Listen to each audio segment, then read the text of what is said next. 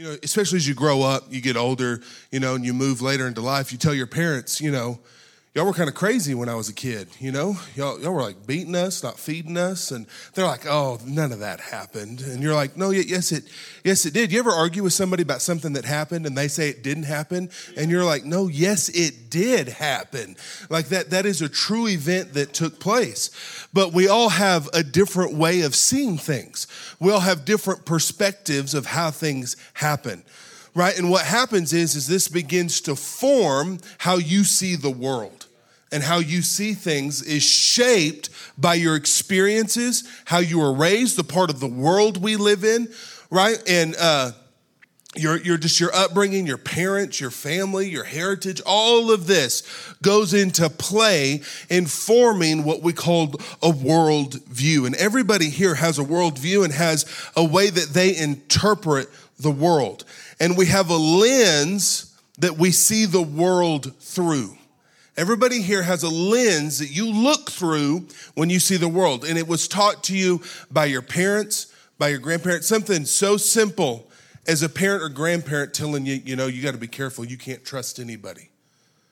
And then you begin to look at every situation through the lens of, I can't trust people or somebody hurts you, a friend betrays you, a family member betrays you, and then you think, man, I've I've really got to be careful. And what do we do? We put up walls and we guard ourselves. We have this lens that we look at the world through, and this involves creation, economics, governments, relationships, the environment. And we have we have these things that through this lens we see the world. And most of us were born in America, and I say most of us were born here, and we have a Western first world world view.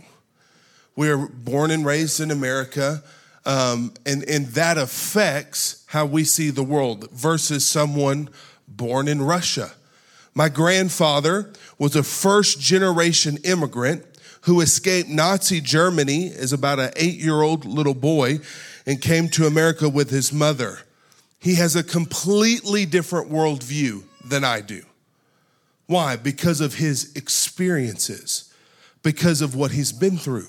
Then you add on top of this tragedy, trauma. You know, we always talk about the personality styles. And there's a book and it talks about the animals, you know, and there's the golden retriever, the otter, the lion, the, you know, all these different uh, animals that make up your personality. And it's like these personalities, you know, talk about how the otter is this fun, outgoing person and, and loves a good time. But you throw in trauma into that and it changes that. You know, we all know that a golden retriever is a very loyal, faithful, loving dog. But if you tie one up in your backyard, go outside with a stick every day and beat it, you'll turn it into a vicious animal right? And so all of these things shape who you are, what you are, and how you see the world. And I want to talk to you this morning about a biblical world view. And as Christians, how we should see the world through the lens of the Word of God that this should be the lens that we look through in when we view the world and view the things of the world. And I want to read you something. Uh, this is from gotquestions.org. Uh, if you're on the YouVersion Bible app this morning, I provided a link there for you where you can go to this full article. Before we jump into that, let's pray and then we'll read this together. Heavenly Father, we come to you right now in the name of Jesus. Father, I thank you that as I speak, it is not my words, but your words, Father, that you speak through me, that our hearts are open, ready to receive. Father, that for a moment, we can take what we think and what we believe and we can set it to the side, Father, and we can let you speak to us. Anything that's wrong in us, anything in error, you would correct. We thank you for it in Jesus' name. And everybody said? All right, this is talking about a, a world view.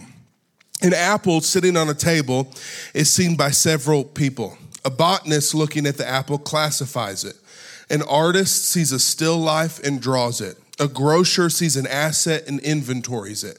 A child sees lunch and eat it. How we look at any situation is influenced by how we look at the world at large. Every world view, Christian and non Christian, deal with at least these three questions Where did we come from and why are we here? What is wrong with the world and how can we fix it? So these are three common questions that any worldview faces. Now, as Christians, we know that we have the answer to where we came from. We know that when the first question, where we come from, God created us in his image. Now, think about the world at large, how we don't know the answer to this question. Culture, the world. We don't know where we came from. Everyone has their own ideas. And we could line up 10 different people and get 10 different answers of where we came from. From the creation of the earth to the galaxy to the to the, everything, to the universe at large. You know, where, where if we're alone or not alone. Right? All of these questions. Is the earth round or flat? Think think how ridiculous that seems to even have that conversation. But people firmly believe that the earth is flat, right? There, there's, you can get online and look that up, right? And, and it shapes how we view the world.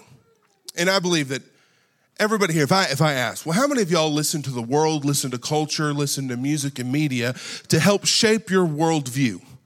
Probably nobody would raise their hand because we all think that's the wrong answer. I should not say that. Right? What I should say is, hey, I let the Bible. Yeah, that, that sounds like a good answer. I like that one. But what we do is we mix them. We take some of the Bible, we take some of the world, we take some of culture, we take some of grandma, right? And, and we mix it all in a blender together to create our world view. A prevalent worldview, this is from Got Questions, it continues. A prevalent worldview today is naturalism, which answers the three questions like this we are a product of, of random acts of nature with no real purpose. Okay, what's wrong with the world? We do not respect nature as we should. How do we fix it? We can save the world through e- ecology and conservation. That is a popular worldview. And then what we do is, is we take kind of what culture says, what we hear at church, what we heard at Sunday school as a kid, and we mix it all together. And the culture can be very convincing. They can say things that you think, well, hey, I feel like Jesus could say that. I feel like Jesus could believe that. And what we have to do is, is we have to hold firm to the Word of God. You have to hold firm to this. If it doesn't line up with this, it does not shape how I see the world. It does not shape how I answer those three questions. I want to give you three keys to a biblical worldview. These are just three keys to get you started on having a biblical worldview and the steps that you have to take to get there and to get that and to make sure, you know, I mean, you just think about those three questions. You can write those questions down and think about what would your answers be to where do we come from? You know, what's wrong with the world and how can we fix it? Number one, a key to a biblical worldview is truth. God's opinion, God's word, not mine. God's opinion, not my opinion. Think how we absolutely love our opinions. We shine them, we get them out and show them to people, we hold them dear to our chest, we carry them with them. We're, I mean, we're ready for someone to ask, What's your opinion? We will lay our life down and die holding our opinions dear to our chest. We love our opinions and we think that we're right and everybody in the room that has their opinion, you think you're right about your opinion. If I say you're wrong, it just makes your opinion shine brighter, right? And, and we, we love our opinions, but what I have to understand with a biblical worldview is that it's not my opinion, it's God's. It's God's word. That is what I believe, and that's what, our, what, what I stand on because our lens of how we view the world is the word of God. Second Peter 120 says, Above all, you must understand that no prophecy of Scripture, of the Bible, came about by the prophet's own interpretation of things. It did not come about by the prophet's opinions. Verse 21 For prophecy never had its origins in human will, but prophets, though human, spoke from God as they were carried along by, their, by the Holy Spirit. So, I know by that verse right there that this was written by humans but God spoke to them as they wrote. So this is the Word of God. And yes, humans wrote it, but I believe that their opinions necessarily weren't affecting what God was telling them to write. Now, one of the things you have to understand about your Bible is your Bible was written for you, but not to you. It's for you, but not to you. Okay? When they were writing this, America didn't exist over 2,000 years ago, you know, they start finishing up and, and really even beginning the, the New Testament. It was written in the Middle East by Middle Eastern Jews, Greeks, and Gentiles right? And they are writing this to, you know, the book of Matthew was written to the Jewish people. That's the, the kind of the lens they're looking through is the Jewish people. But it's for me. It belongs to me. But I have to understand that I have to take my Western worldview and set that to the side as I read scripture as I read the word of God and as I believe in it. And I believe that it's from God. John 14, 6, Jesus said, he's arguing with uh, some, some of the Pharisees, and he tells them, I'm the way, the truth, and the life. No one comes to the Father except through me. Jesus said that he was truth. Jesus said that the Holy Spirit would lead us into all truth that when you when you read the word of god and you rely on the holy spirit he will lead you into truth and then that affects my worldview and how I see things. And the things that we believe as a Christian is then solidified through the truth of God. So the first thing is, is it's, it's God's truth, right? It's God's word, God's opinion, not mine. I'm going to set that aside for my worldview. Number two is submission, God's terms, not mine. The first one, most people don't have much trouble with. I believe what God says. Number two is now do what God says. I don't like that. That's where we get the blender out. Well, I'll mix what I want to do, what God wants to do. Hopefully, I slide into heaven at the last minute. Right? And then that's how we view Christianity as a whole. The whole reason we're here is to avoid hell. Right? The whole, the whole reason I'm here is just to get into heaven one day. You know, I told the students in Ground Zero a few weeks ago that heaven's not the goal. And they kind of looked at me like, well, what, what are we doing, right? Then what's going on here? But heaven is, is not the goal. You were not created for heaven. Anybody here think, you know, I want Jesus to come back, but not right now? Now, now the older you get, the, the more you're like, no, just come on, buddy, right? Just come on. You know, the teenagers were like busting their hands up, like, I ain't ready, right? And then I asked the kids, how many of you want to get married first? And all hands up went all across the room, right? Oh my God, I want to get married. It's like, it's like, let's get married in heaven. Like, let's not worry about it right now, right? You know? 14 year olds, like, don't worry about getting married. But we, we sing, we have country songs that say this, you know, you know, I want to go to heaven, but not right now. Right? That's because we don't have an understanding. You think there's things I want to do on the earth because you were created for the earth. You were created for planet earth. You weren't created for heaven. In the end, God says, I'm going to make a new heaven and a new earth and we're going to rule and reign on a new earth. We're not going to live in heaven. We'll be there till he returns to restore the earth, whether he comes in the rapture first or we die first. Right? And so so we kind of get that thing mixed up and we kind of think, well, I'm just here to avoid hell. But listen, we want to submit our lives to God, just as Greg talked about in worship. We surrender. And I love how he said, you know, surrendering is to stop fighting. Yes, yes, stop fighting God. Quit fighting him. Quit arguing with him. Quit, quit having this battle of the wills with God and submit your life to him and to his word. James 4 7 says, Submit yourself then to God. Submit or humble yourself, resist the devil, and he will flee from you. Come near to God, and he will come near to you. Wash your hands, you sinners, and purify your hearts, you double minded. Grieve, mourn, and wail. Change your laughter to mourning and your joy to gloom. Humble yourselves before the Lord, and He will lift you up. Now, see, here's, here's how it's important to understand about the Bible. Who was he writing to? James was writing to a group uh, of Jews that weren't serving Jesus. And he's telling them that this group of people that he's writing to, you need to purify yourself. In the early church, they were really bad about, we like God, he seems great. We'll add him to all the other gods we have. And we want to keep all these others and go to these other temples. And because I got pretty girls at that one over on the east side of town, and we want to go over there, right? We want to quit doing that, right? And so they wanted to add God into everything. And we can be very guilty of doing the same thing. We want to add God into everything else we believe, how we see the world, our opinions that we hold. And, and James here, the brother of Jesus, what is he saying? He's saying, hey, humble yourself before the Lord, submit yourself to God, resist the devil, he will flee, come near to God. And as you draw near to God, like I believe you're doing this morning, God is drawing near to you. Wash your hands.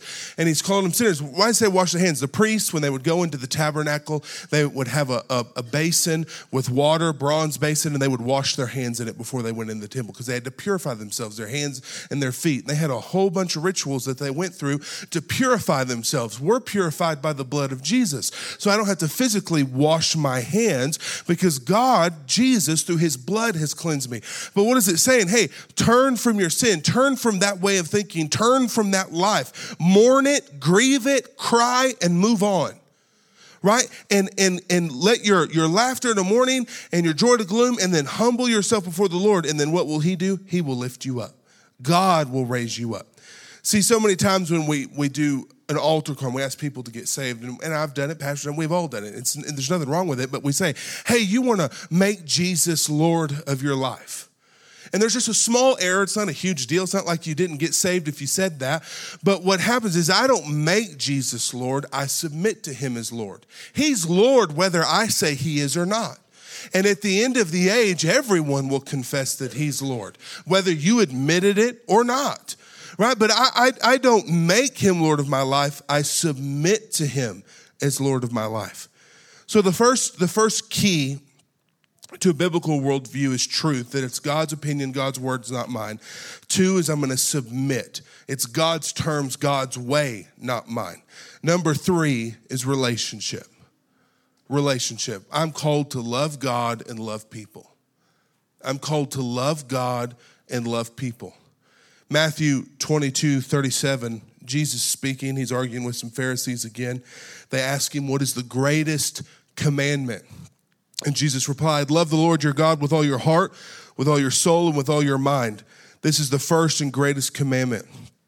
And the second is like it love your neighbor as yourself. All the law and the prophets hang on these two commandments.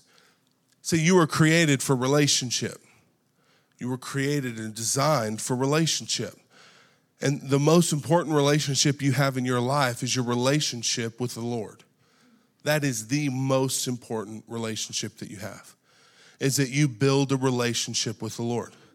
Then, then the other two, I believe, begin to fall into place. Then it becomes God's truth, then it becomes God's way. As I build that relationship with Him. And then as I build that relationship with Him, I begin to love other people right? And we have all these different views, all these different opinions on, on everything from creation, from where did we come from, from money to government to what's right and what's wrong. I mean, you just sit down with a group of Christians and say, What do y'all think about drinking alcohol? And everybody will have a different opinion. Everybody will have a different thing that they say or believe, right? And, and, and it opens up this gate, like this, this kind of thing into your soul of like, oh man, you know, you find out what you really believe. Now, these three questions, continued by gotquestions.org, answers the three questions that we just asked a minute ago from a biblical perspective. A Christian worldview, on the other hand, answers the three questions biblically.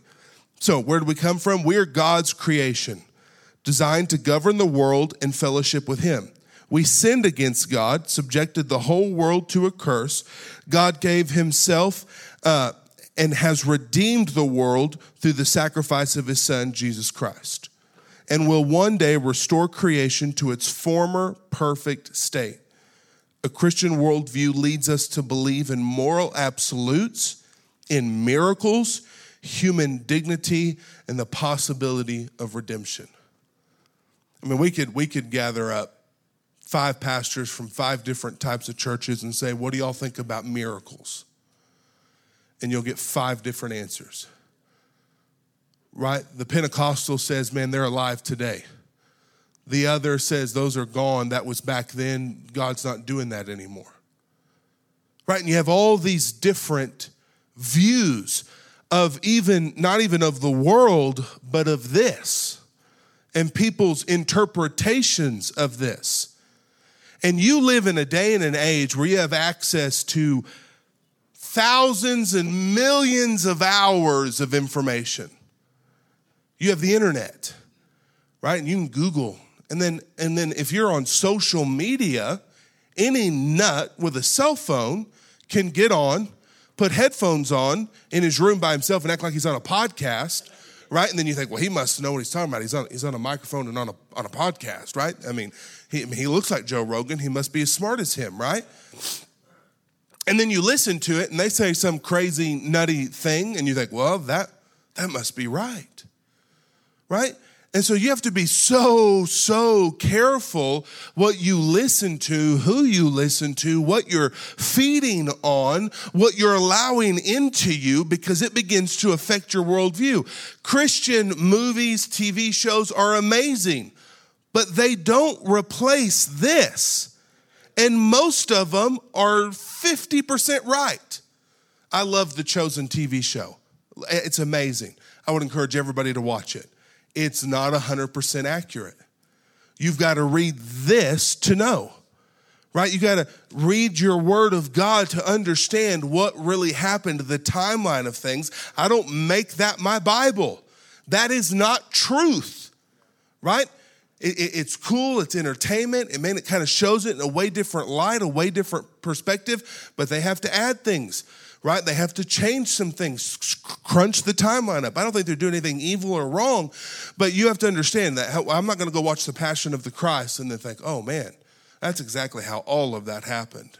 It's like, oh, this is great, this is great. It brings a visual to it, right? It brings an image to it, but this is truth. when you're thinking about, you know, is God real? How did the earth come to be? Is the devil real? You know, I, there's an old movie called Constantine with Keanu Reeves. I absolutely love that movie. And this lady says, I don't believe in the devil. And he says, That's fine because he believes in you. And, and, and it's like, it's like, and that, that, I watched that as, as a younger, you know, high school, and it was like, man, that shook me up, man. You may think, well, the devil's not real, but, but he, he knows you're real, right? And, and, and do we have an enemy? Is there a spiritual world? Right? And the Bible says that the spiritual world is more real than the physical world. Everybody has their opinions, everybody has their way of seeing things. And we want to be rooted in truth because truth today is relative. Everybody has this thing called my own truth, which is ridiculous. That means your opinion, right? And your opinion is not truth, right? I can, I can tell everybody here that the sky is orange. The sky is orange. And when you walk out and it's not orange, I say, well, that's my truth. Well, you're a numbnut, right? Right? I mean, you need to go see the doctor. And so, what do we have to do? We have to stay rooted in this, rooted in Christ, so I know what truth is. So, when people come out and say, well, this is our truth on marriage, this is our truth on gender, this is our truth on government, this is our truth on creation, right? I can stay rooted in the Word of God and know that His truth is my truth, that I submit to Him and that I walk in relationship with Him. Would you bow your head and close your eyes? Heavenly Father, we come to you right now in the name of Jesus. We thank you for this day. Father, I thank you for this incredible church, these incredible people. Father, this incredible service we've had together today, that we would be encouraged, we would be filled up, that Father, we would be rooted in your word, rooted in your truth. Father, and that it would it would fill us up and that we would submit our lives to you and we would walk in relationship with you. We thank you for it in Jesus' name. And everybody said, Amen, amen. Y'all go ahead and stand to your feet. Y'all be blessed and have a great rest of your day. We love you.